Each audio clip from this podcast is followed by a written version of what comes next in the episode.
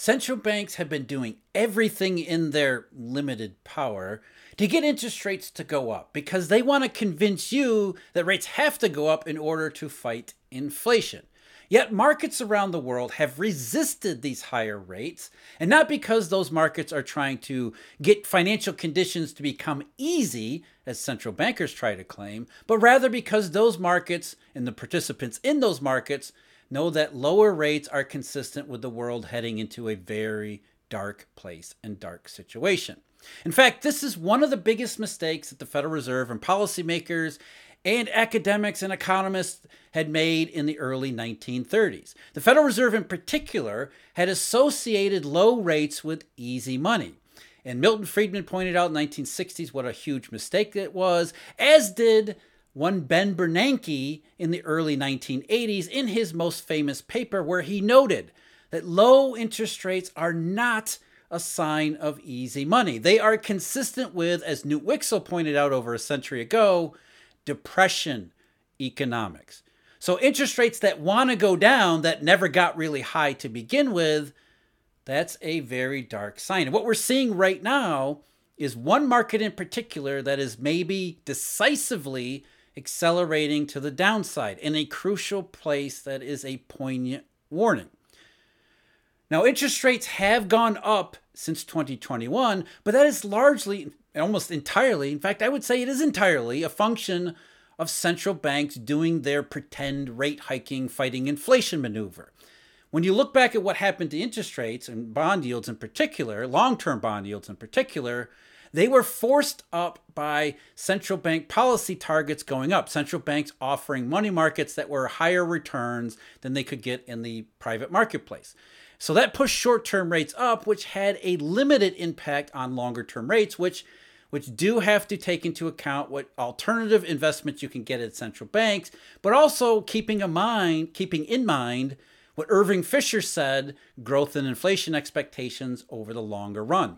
So what's holding rates down that's consistent with Wicksell and Friedman and scholar Ben Bernanke, not bureaucrat Ben Bernanke, is lower growth and inflation expectations going forward. And the more the markets resist the central bank rate hikes, the more they're telling you bad things are coming. And it's not more inflation, it's the exact opposite. In fact, it's depression economics, and we've got a key one to talk about today. But first, I'm Jeff. This is Eurodollar University. Thank you very much for joining me. If you're interested, Eurodollar University has memberships available where we go over all of these monetary things. What are curves? What are they made of? What is the monetary system itself? It's not what you think. The Eurodollar, what it is, what it's supposed to do, and why it isn't doing what it what we needed to do, especially these days. Eurodollar University subscriptions, a daily briefing that I have and contribute at marketsinsiderpro.com. And I also do a daily deep dive analysis. That's at the Eurodollar University website, where we dive deep into all of these topics, especially curves, especially money, how they impact macro today, as well as hopefully a good idea of what might be coming tomorrow. All the information available for you at eurodollar.university.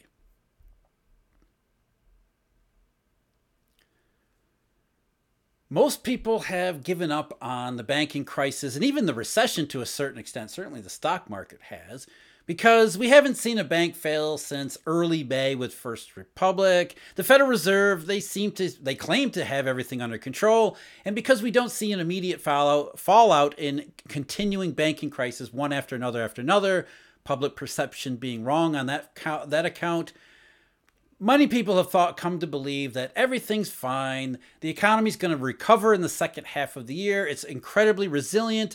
And those economists and those people in the mainstream media who believe that we might actually end up with a recession, it's only going to be short and shallow.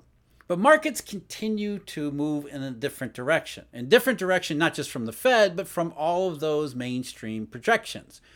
Interest rates, in particular, those in Japan, are moving down again.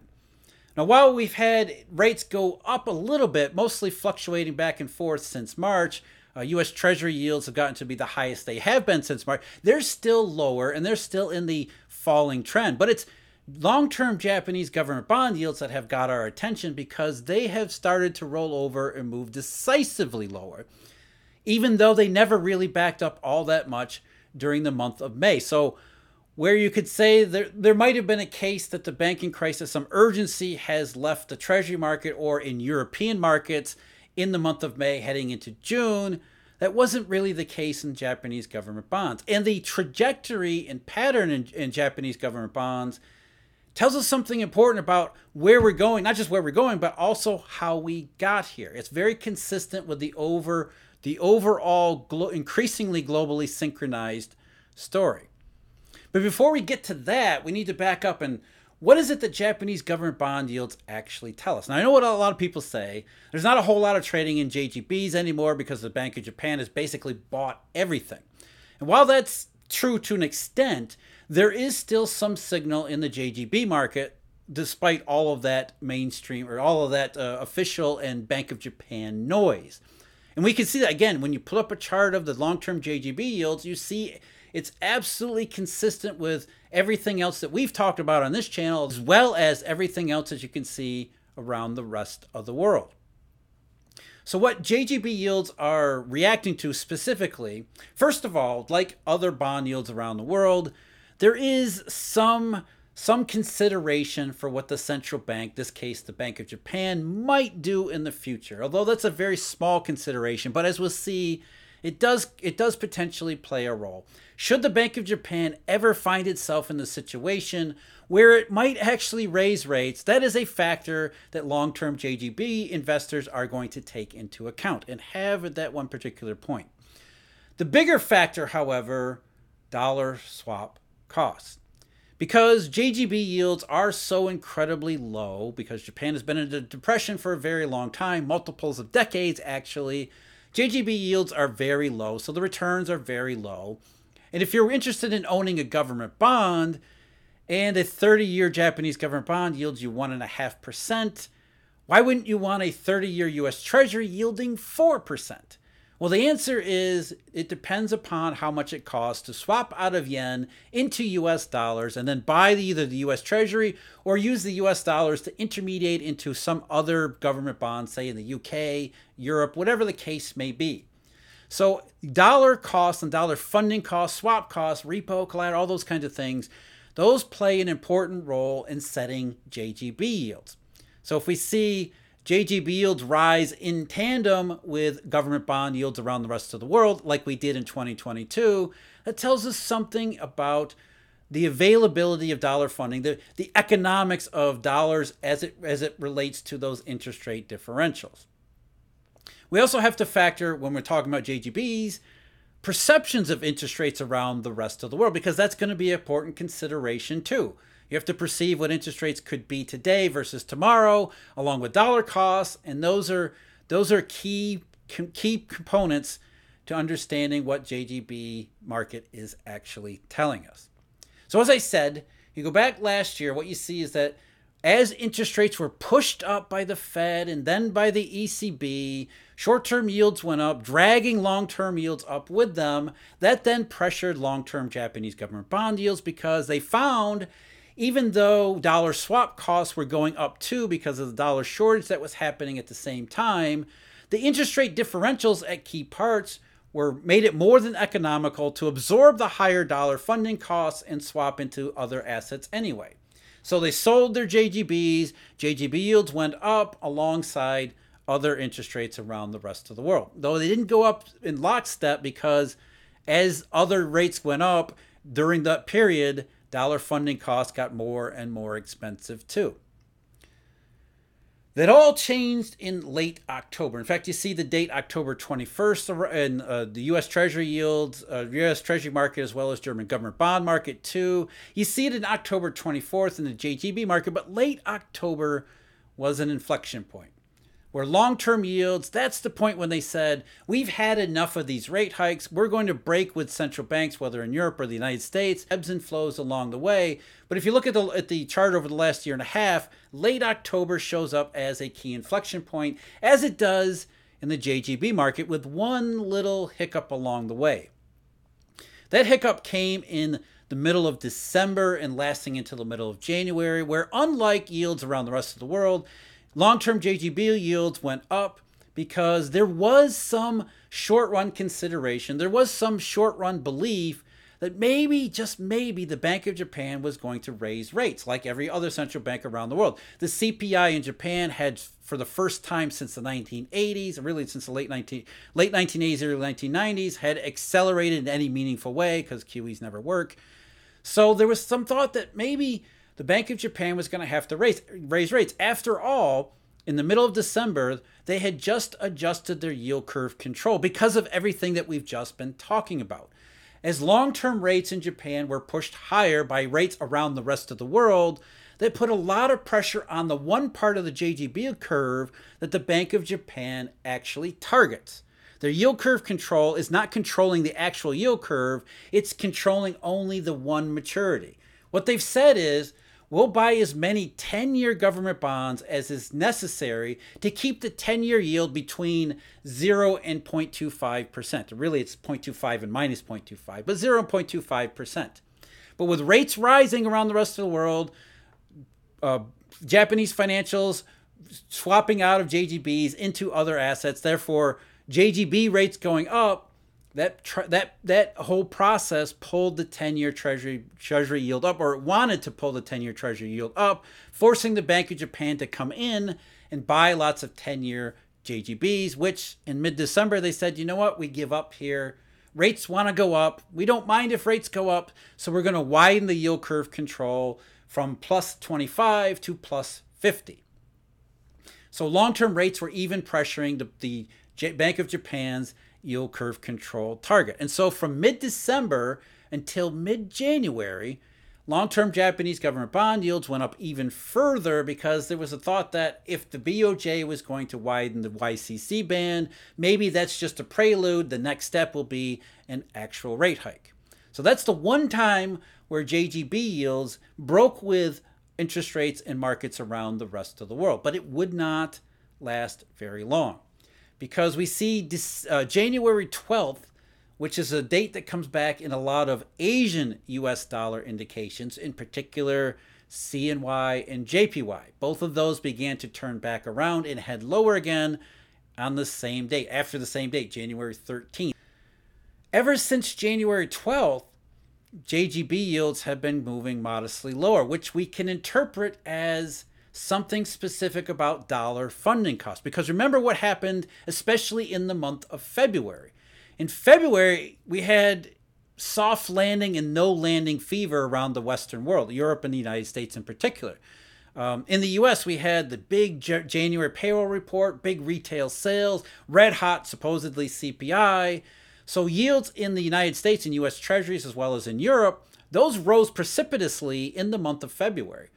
But in Japan, JGBs kept going lower, not higher. They didn't follow global rates, which tells us that the global dollar market was turning sour, at least on Asia. China reopening. That's why we saw JPY and CNYs turn lower. And that's why we saw Japanese government bond yields, the long term yields, turn lower too. Even though there was higher rates around the rest of the world, Japanese investors were not swapping into US treasuries that were yielding more because we surmised that dollar funding costs were becoming much more expensive.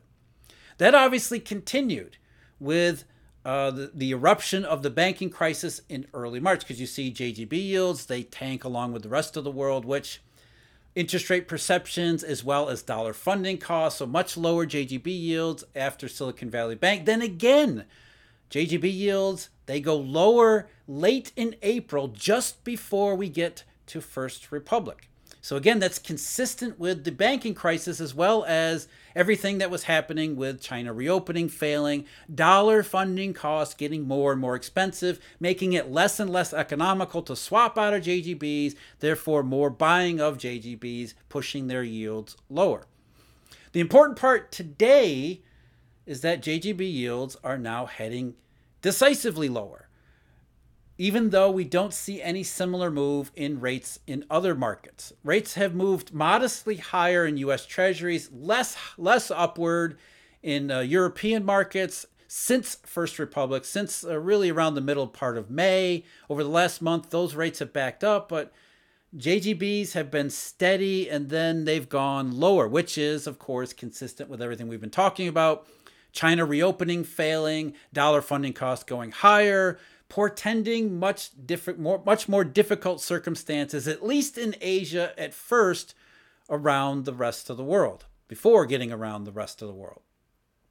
So the dropping the drop down, the falling down of Japanese government bond yields of late, that's a warning sign that's consistent with everything that we're seeing in currency markets as well as what the Chinese are telling us. The warning that the Chinese just sent yesterday, lowering their interest rates, lowering their benchmark interest rates, as well as what the state council said over the weekend about the changing global economic landscape.